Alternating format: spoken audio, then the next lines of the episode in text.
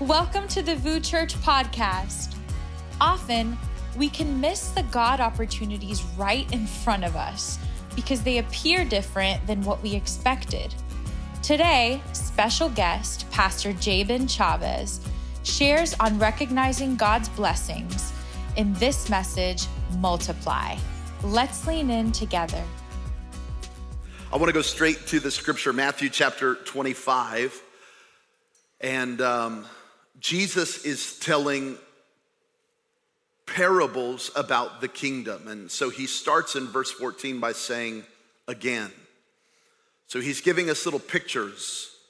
Uh, forgive me, I have a five year old daughter. He's giving us little Blue's Clues into, uh, into the kingdom of God because we live in the kingdom of God. I don't know if you know that.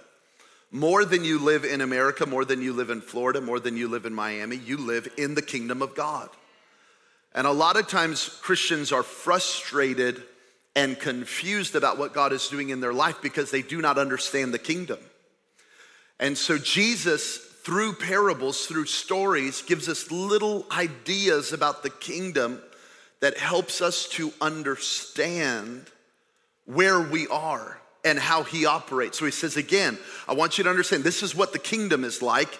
It's like a man going on a journey who called his servants together and entrusted them with wealth. To one he gave five bags of gold, to another two bags, and to another one bag, each according to his ability. So this is this is what God does with us, and this is how God operates in our life. The man who had received five bags of gold went at once and put his money to work. He gained five more. Also, the one with two gained two more, but the one who had received only one bag, he went off, dug a hole in the ground, and hid his master's money. After a long time, the master of those servants returned and settled accounts with them. The one who had received five bags of gold brought the other five. Master, he said, You entrusted me with five bags of gold. See, I have gained five more. His master replied, Well done, good and faithful servant. You've been faithful in a few things. I will put you in charge of many things. Come and share your master's happiness. And now the one with the two will do the same thing, but now skip to verse 24. The man who had only received one bag of gold, he came and said, Master, I knew that you were a hard man. Now, now time out. He, he has no reason to say that. From the first 10 verses that we just read, God is not a hard man. He's actually very generous. Come on, talk back to me a little bit. He's kind. He entr- he's, he's trusting. He's patient. He, He's, he's, he's so good to us. And yet, this man has the wrong picture of Jesus. See, uh, A.W. Tozer said that what you think about God is the most important thing about you because your theology will create your lifestyle. So he goes, he goes, Lord, I knew you were, I knew you were a hard man.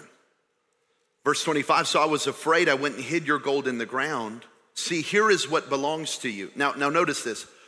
Jesus gives him one bag of gold, he gives it back to him, one bag of gold. And here is the reply of the master, verse 26 You wicked, lazy servant. Whoa, okay.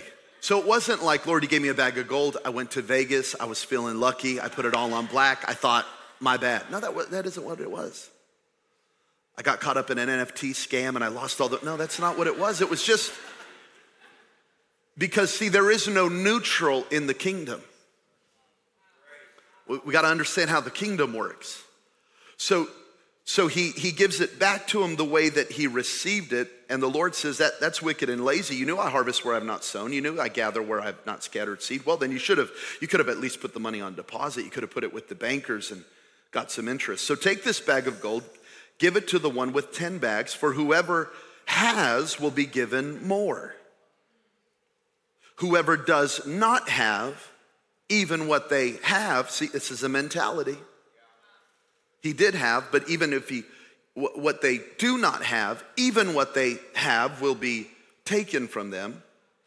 And now throw this worthless servant outside into darkness. Now, there's a great theologian named Warren Wiersbe who tells us that this darkness is not hell, but it is a place outside of the will of God. It's a place of ignorance. It's a place where they're not fulfilling the call and the purposes of God for their life. They're, they're going to heaven, but they're not bringing heaven to earth. They're, they're, they're saved, but they're not walking in their calling. So they end up living in a place of darkness and torment. And friend, that is not the will of God for anybody in this room, anybody watching, anybody online. That is not the will of God to live in a place of darkness and ignorance, but in a place of light and revelation where we are fulfilling the purpose of God for our life. Amen. Is that where you're going to be? That's where I'm going to be. So I want to I want to talk from this idea today because I think I think the Holy Spirit has something for us. I want to talk about multiply, multiply, multiply. Look at your neighbor, whoever's better looking. Tell them multiply, multiply, multiply, multiply.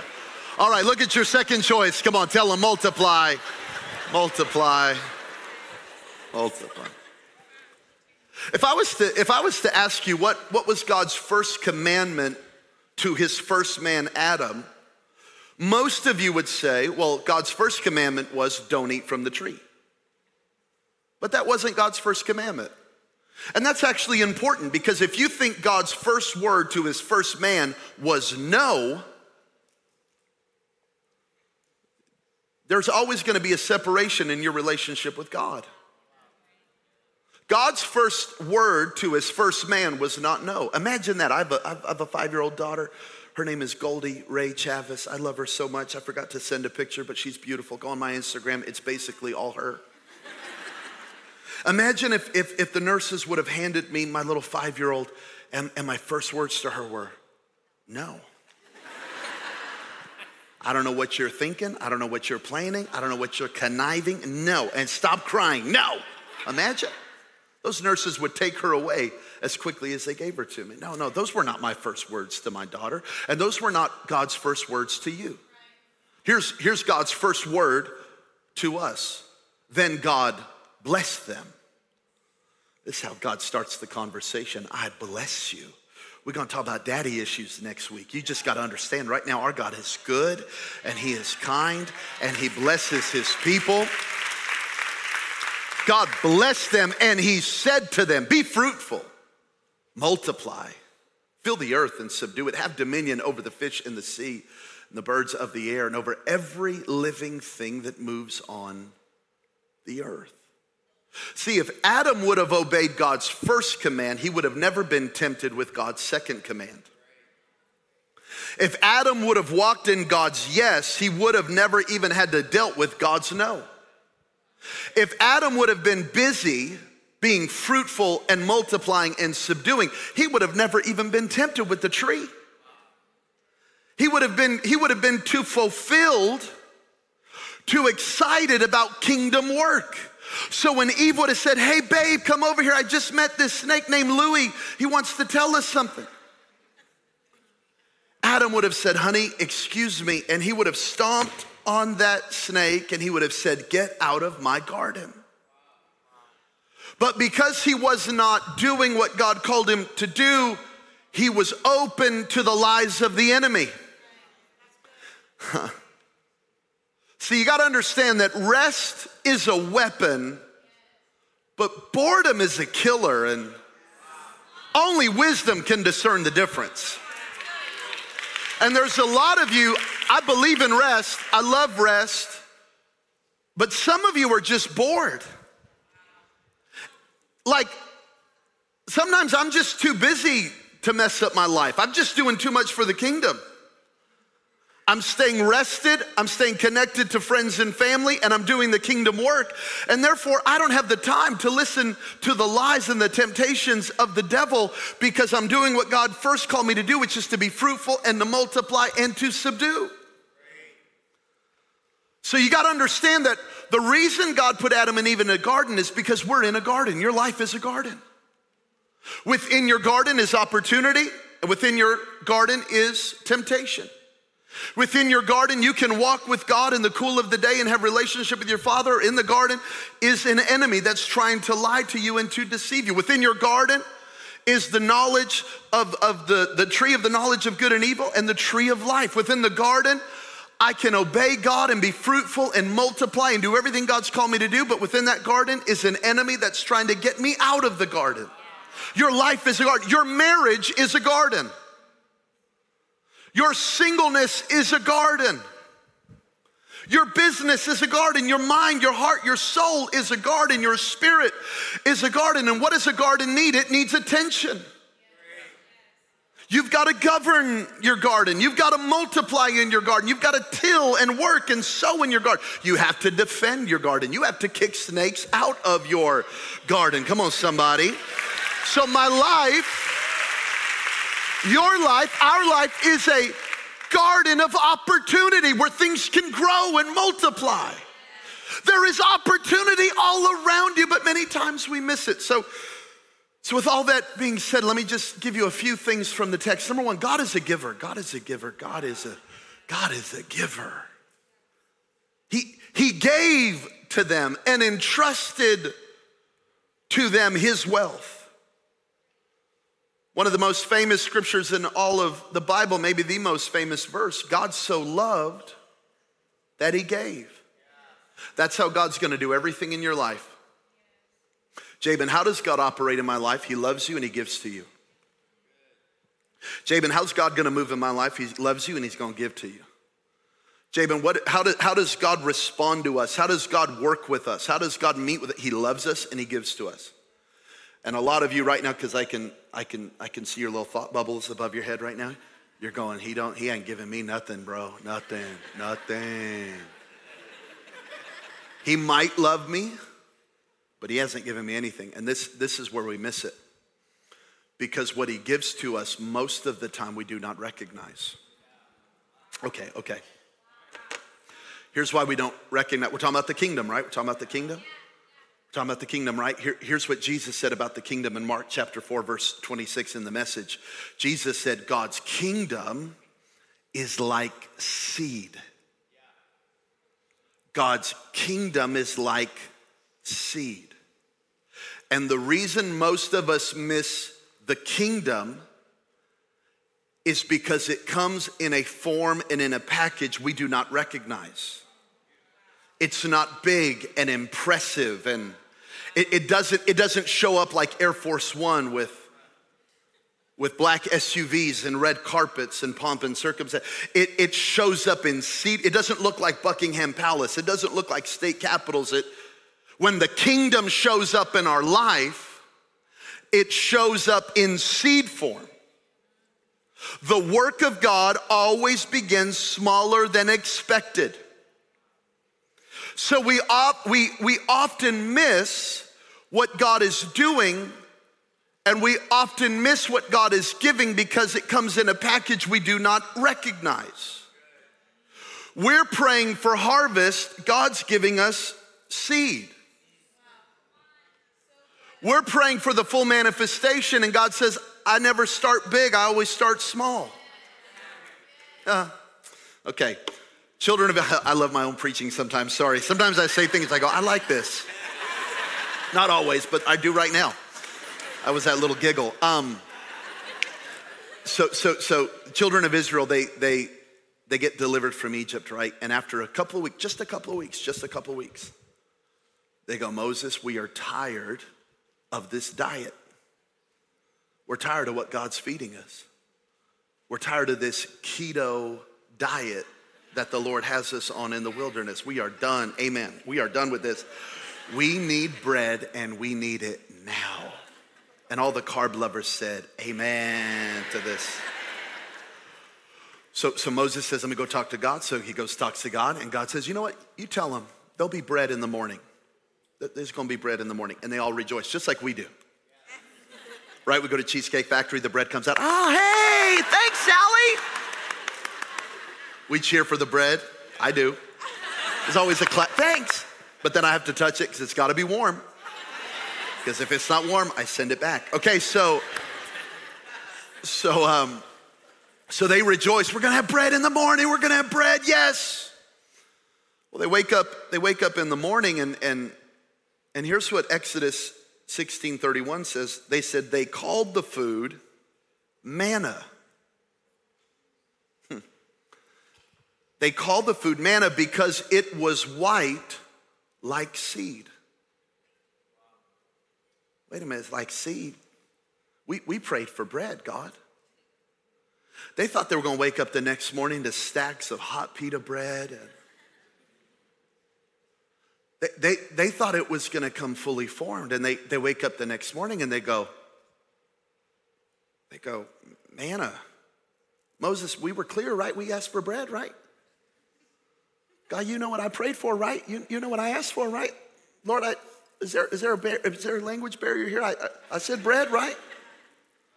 Lord, we prayed for bread and you gave us what looks like seed. M- manna. See, manna is not an English word. Manna is a Hebrew word and it's a phrase and it means, this is what manna means. Manna means, what is it?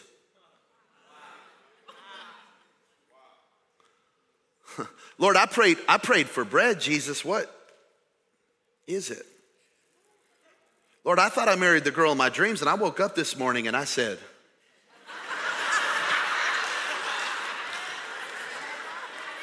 Manna.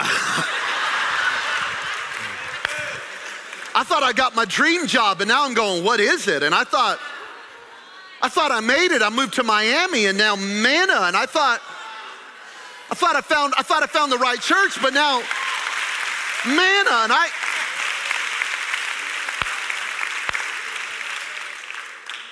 They called it manna because it looked like seed. Why? Because they were to take that manna, they were to gather it, they were to take it home, they were to meal it, they were to turn it into flour, and then they were to bake it and turn it into bread.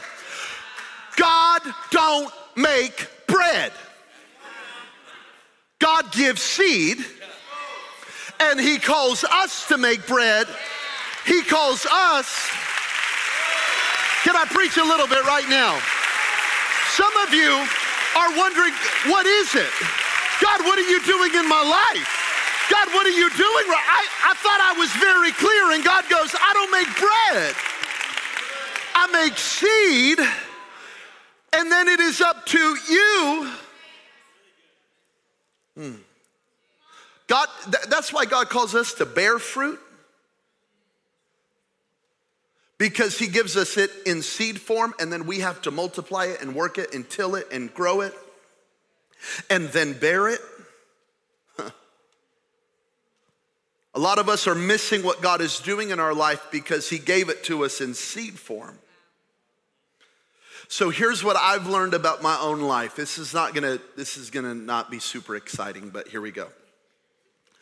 God usually answers our prayers with ideas, instructions, and commands.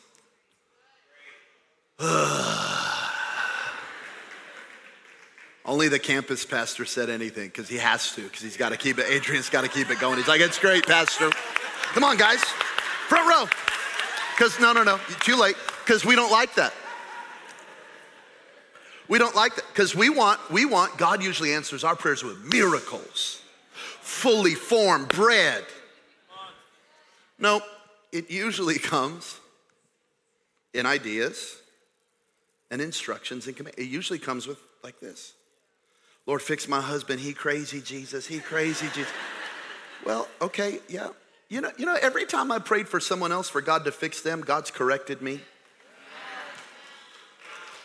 I'm not saying that for you. I'm just saying in my life, every time I pray, God, fix them, change them, help them, God goes, Well, let's talk about you, bro, maybe.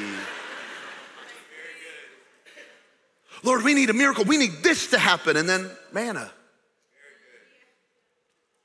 God usually answers my prayers with instructions and ideas and commands. And, and if I would steward that and plant that and water that and grow that, maybe God could do something amazing with my life. It just starts small. I believe that there are many answers to many prayers in the room, online, at our locations in correctional facilities. There are many prayers right now, and there are many answers. The, the problem is we're missing the answers because they've appeared in seed form. Don't, don't miss what God's doing in your life right now just because it came in a package you do not recognize. It is time to stop looking here and it is time to start going, okay, what, what's, now, there's a big life for you. Don't, don't get it twisted. There's a big life for you. It just starts a lot smaller than you think. No, number two, you must steward whatever He trusts you with. He gave some five, He gave some two, He gave some one, but you must steward that. The, the man with five, the Bible says he immediately put it to work. Look at your neighbor around you, tell him, get to work, get to work, get to work. He, he immediately put it to work. He took the God opportunity and he worked it. To be a steward is a person responsible for the goods of another. I am responsible for the goods of another. Think about this God gave to them with a desired outcome. He didn't tell them what the outcome should be, but he did expect an outcome. The master never told them what to do with their opportunity, yet he had an expectation. Well, you know, if God would just if God would just talk to me, then I would just No, what can you multiply right now in your life? What can you steward? What can you work right now? He, he never told them what to do, and yet he had a clear expectation. And some of you go, Well, Jabin, I don't think that's fair. I, I'm just, this is how the kingdom works. So, so fair or not, or, or makes sense or not, I'm just telling you, a lot of, there's a lot of frustrated Christians because they because they don't understand how the kingdom, this is what I have, and I've got to do something with it. So now don't feel the pressure to define the harvest. Let me just say this real quick. Okay, you, you don't have to do that, God does that. The, the scripture says it like this some sow, some water, God gives the increase. So it is not your responsibility to define the increase, but it is your responsibility to sow and to water. And then what God, whatever God does with your life, awesome. But we have to be faithful with the sowing and the watering. Okay, so, so here's stewardship to me. Stewardship is all about trading what you want now for what you want most. Okay, now I want to leave that up for just a second because I want you to think about it. The younger you are, the harder that is. Let me see 30 and under, 30 and under, 30 and under. Okay, yeah. So that's really hard for you. It's, it's getting easier for me at 38. It's getting easier for me because what I want now and what I want most are getting closer together. But, but when, you're young, when you're real young, I remember being young. I remember being in my 20s. It was great. What you want now is not what you want most. But stewardship decides that I'm gonna live my life for what I want most, not what I want now. And let me just remind you, you don't have to act out on every impulse of what you want now. You know, I, I have a dog. And if I put any kind of food in front of that dog, he will eat it because he's a dog. He's completely controlled by appetite. And before we fixed him, he assaulted our entire house. Anything that he could, anything that he could snuggle with. Can we keep it G at the 9 a.m.? Amen. Can we keep it G right now? Anything that he could, he would because he's a dog. He acted out on every impulse of what he wanted right now. Can I just remind you, you're not a dog? You're not an animal. You are the imago Dei. You're made in the image of God, which means you have vision. You don't have to just go off of everything you want right now or everything. You don't have to act on every lust. You don't have to act on every appetite. You don't have to act on every desire that, that, that you have, but you can actually live from a place of vision. You can actually live from a place of, I know this is what I want now, but I also know what I want most, and they're not in line, so I'm gonna take the decision to do what I want most. You get to do that. So I just, I wanna set you free. You don't have to act out, but I'm tempted. I know, I know you're tempted, but you don't have to act out on that. So let's just talk about a few things really practically. Um, in your finances, what do you want most?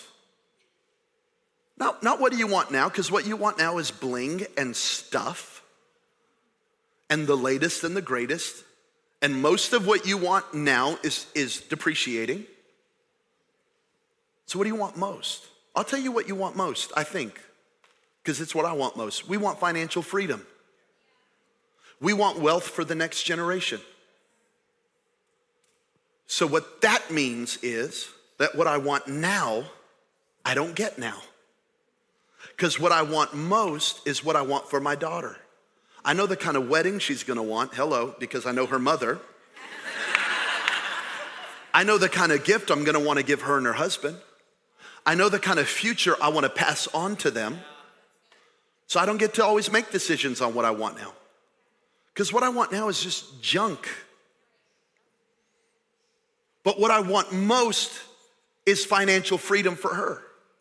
What I want most is to, to decide her education. Might, we might want to homeschool her. We might want to put her in private school. We might, I just want the freedom. That's what, that's what money is about. Money is not about stuff, it's about choices.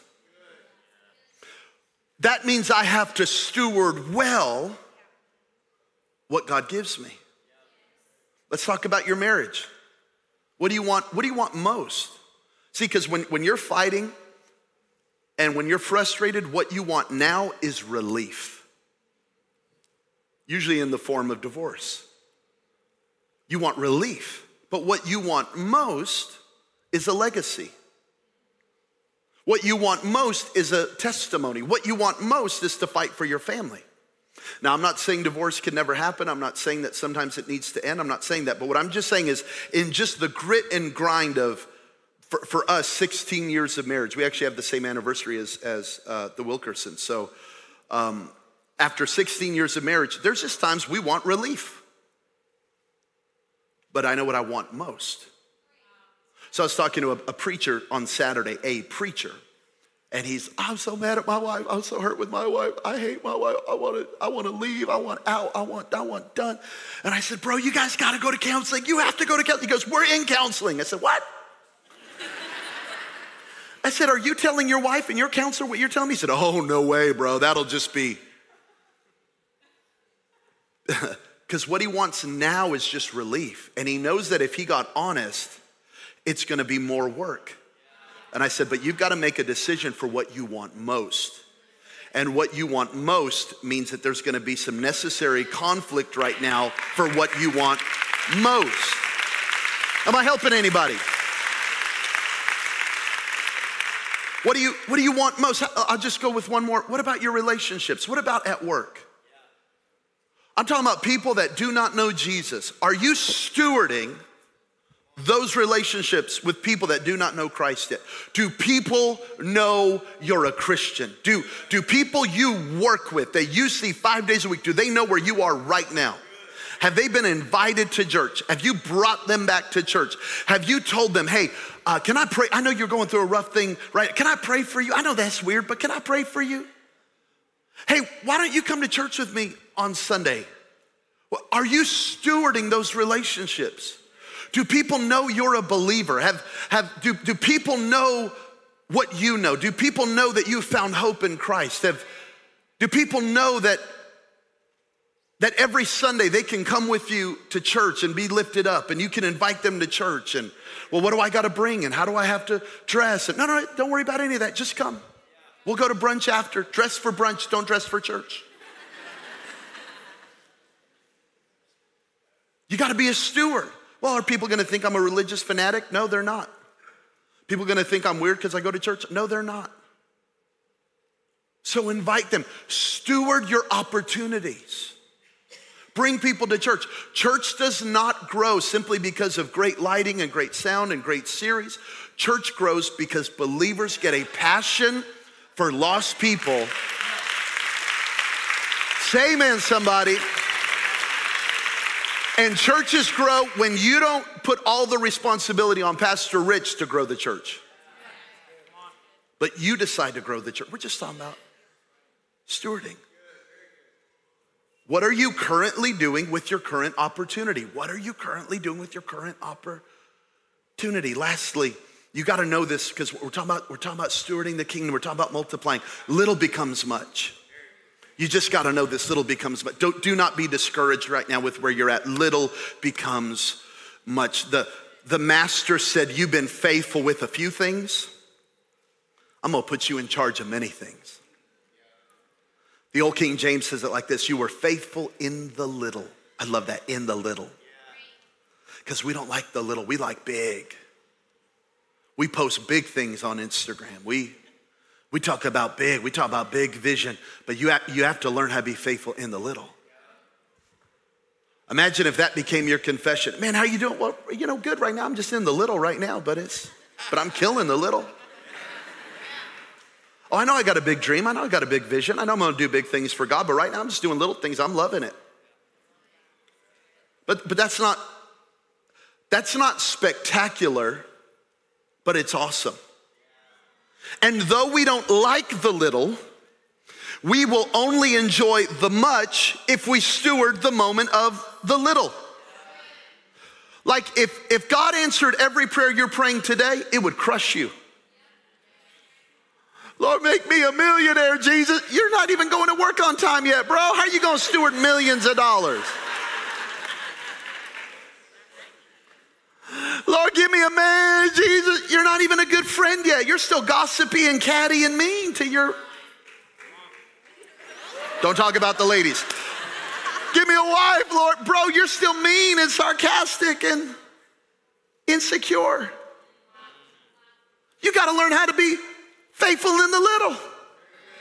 You got to learn how to steward the little. You got to learn how to steward the season you're in so that when God does increase you, you actually enjoy it. Look what, look what God says about the little. Zechariah 4 10. Do not despise these small beginnings. Don't make light of them. Don't dishonor them. Don't treat them with contempt. Don't roll your eyes at them. Don't shrug your shoulders at them. Don't talk down to them. Don't speak evil of them. Don't despise these small beginnings. For the Lord rejoices. What, what should I be doing right now in this season? Rejoicing. What should I be doing right now while I'm believing for God to manifest what, what He's promised me? Rejoice. What should I be doing when I still have not seen the fruit of my prayer? Rejoice. What should I be doing right now in a in a sowing season, in a seed season? You should be rejoicing. I know it's small to you,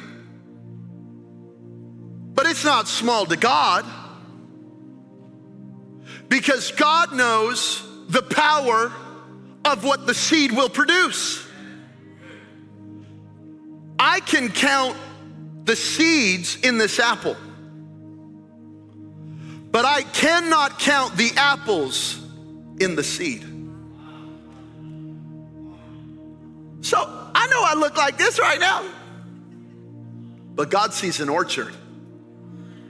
I know I'm not impressive to you right now, but, but God sees a harvest.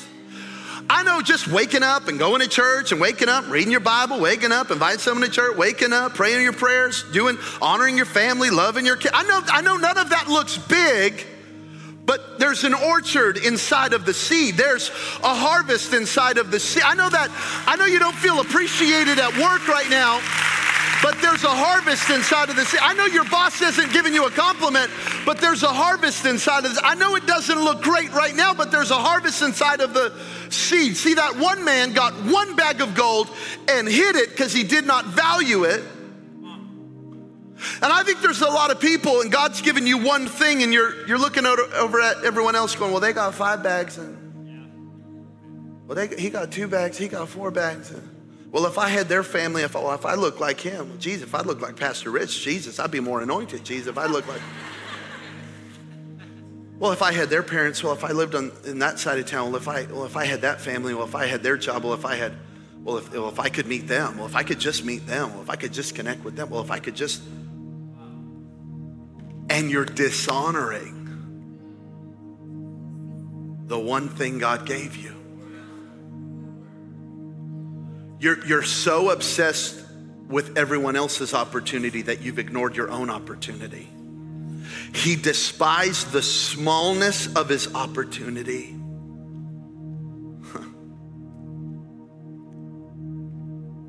We see seed, God sees potential. Let me, I'll just end with, I'll just end with this last thing. Um, Elisha enters into a town and a woman meets him in 2 Kings 4. And uh, her husband had died and left her with debt. And back in, in those times, if, if you had unpaid debt, the, the debt collectors could not only take your, your possessions, but they could actually take your family and put them into slavery. And so she needs a miracle. She needs a financial miracle.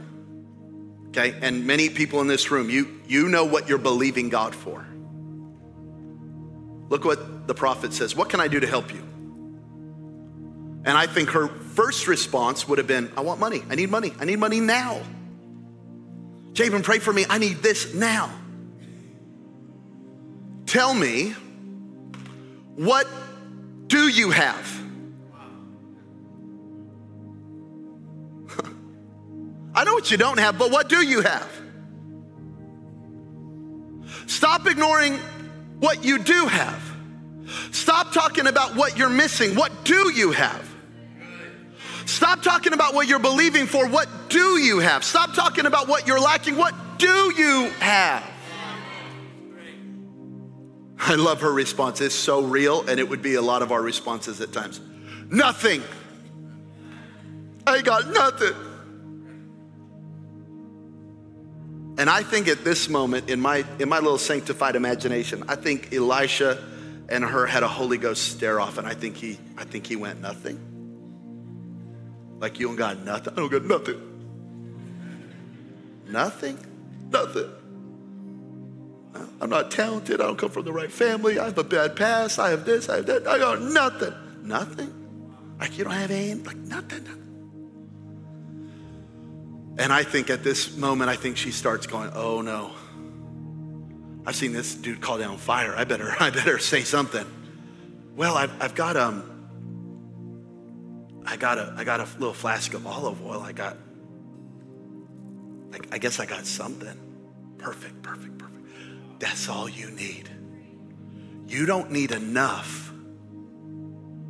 You just need something. Actually, God specializes in the not enough. Well, if I just had more, you don't need more, you just need what you got. But it's not enough. It's never gonna be enough. You're never gonna feel like you have enough to do what God's called you to do. So get used to that and get comfortable being uncomfortable and now steward what you do have. And, and Elisha gives her a command and she begins to do it and she begins to obey it and the flow begins to happen and the, the curse is broken and they are able to pay off the debts and she didn't have enough. Remember, you remember the boy that had five loaves and two fish? And Jesus is going to feed 20,000 people. I don't know if you know this yet. Um, you cannot feed 20,000 people with five loaves of bread and two fish. You can't. Unless you place them into the hands of Jesus. This is not enough to do what God's called me to do unless I give it back to God. And then God takes my not enough and He gives it back to me, pressed down, shaken together, running over. And all of a sudden, little becomes much in the hands of the Master. I want you to forget about everybody else. I want you to forget about what everyone else is doing. I want you to forget about the bigness of what you're believing for. And can we just get back to stewarding the very thing God has called us to do and multiply that work, that steward, that be joyful with that, be it rejoice over that. And as God grows your life, it's great but it's not nearly as meaningful. And it's not nearly as grand as just the day to day stewardship of what God's called you to do. In Jesus' name, can I get an amen from somebody? Thank you for listening to today's message. At VU, we believe we weren't meant to do life alone. We've been created with a unique purpose and designed to live in relationship with Jesus. If you've never surrendered your life to Him, we want to create an opportunity for you to do so today. If you want to say yes to Jesus, would you pray this with me? Dear Jesus, come into my life. Be the Lord of my life. I trust you with my past. I ask that you guide me in my present, and I even place my future in your hands. I'm yours, Lord, now and forever. In Jesus' name, amen. If you made the decision to follow Jesus today, we want to partner with you in the next steps of your faith journey. Go to vuchurch.com slash online. We love you